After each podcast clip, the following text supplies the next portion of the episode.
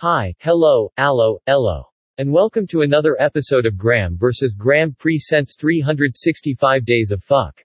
The podcast where Graeme simply says fuck. Or a variation of fuck. Nothing more, nothing less, just fuck. Enjoy.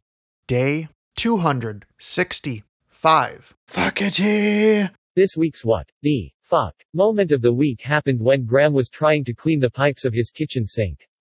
There was a rank ass smell. After Graeme took them apart, cleaned them, and went to put them back together, he forgot how they were positioned and he screamed what?